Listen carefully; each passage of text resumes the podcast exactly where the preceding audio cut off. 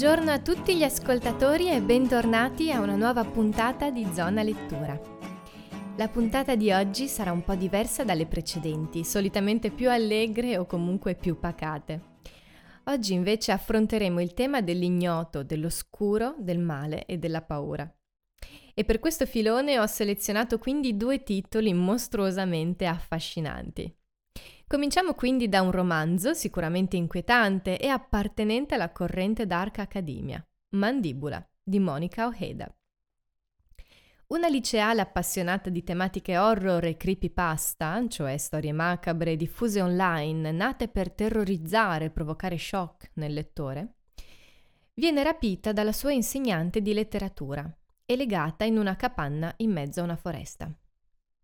L'insegnante è una giovane donna che è stata vittima di bullismo sia dalla protagonista che da altre adolescenti prima di lei e che ora ha intenzione di vendicarsi. Questo è un romanzo incentrato sulla paura, sui suoi significati più profondi, oscuri e inquietanti, ricercati nell'orrore, nella letteratura e nei rapporti umani. Ojeda infatti ricerca la violenza inaspettata che si nasconde nei legami affettivi più solidi la paura più profonda che si cela dietro le relazioni familiari e quella che c'è dietro i rapporti più superficiali. In Mandibula troverete la possibilità di farvi domande scomode e rapportarvi con il dolore in una maniera cruda, inclemente e devastante. La rabbia e la violenza, insite nel difficile passaggio dell'adolescenza, trovano qui lo spazio per esplodere e sconvolgere, manifestandosi attraverso osceni atti di crudeltà fisica e morale, evocando nel lettore disagio, paura e disgusto. I temi del doppio, la sperimentazione linguistica di Ojeda, le ampie citazioni dell'universo gotico e horror della letteratura sono solo una parte di ciò che troverete in un romanzo così strano, insolito, inquietante e disturbante. Le diverse forme di amore verranno presentate attraverso il dolore, fisico e intimo, inteso come risultato di una rabbia che spinge a una rottura nei confronti del resto del mondo. Le manifestazioni di violenza e brutalità vengono ricondotte al senso del malvagio, che culliamo e cresciamo dentro di noi fin da piccoli, nello sviluppo e nella crescita.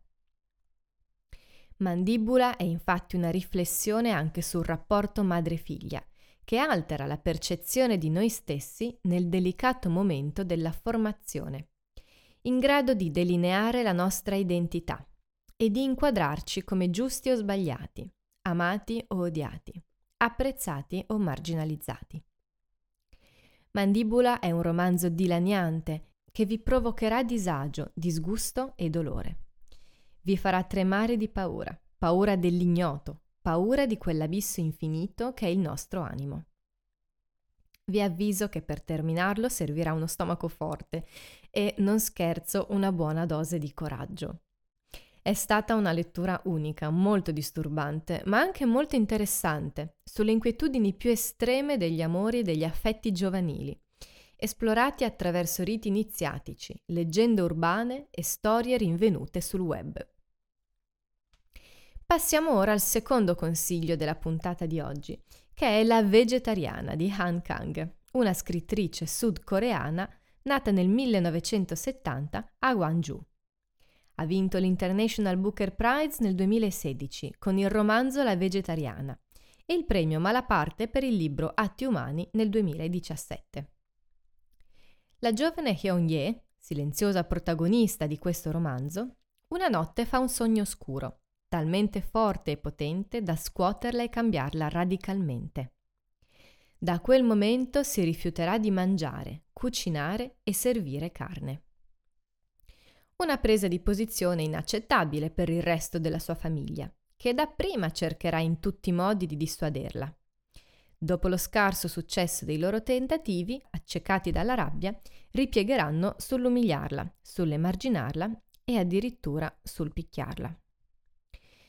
La storia si articola in tre atti diversi, in cui si snoda una vicenda distruttiva, pericolosa e inquietante, che coinvolge la persona di Hyung-ye senza mai tuttavia metterci a parte del suo punto di vista.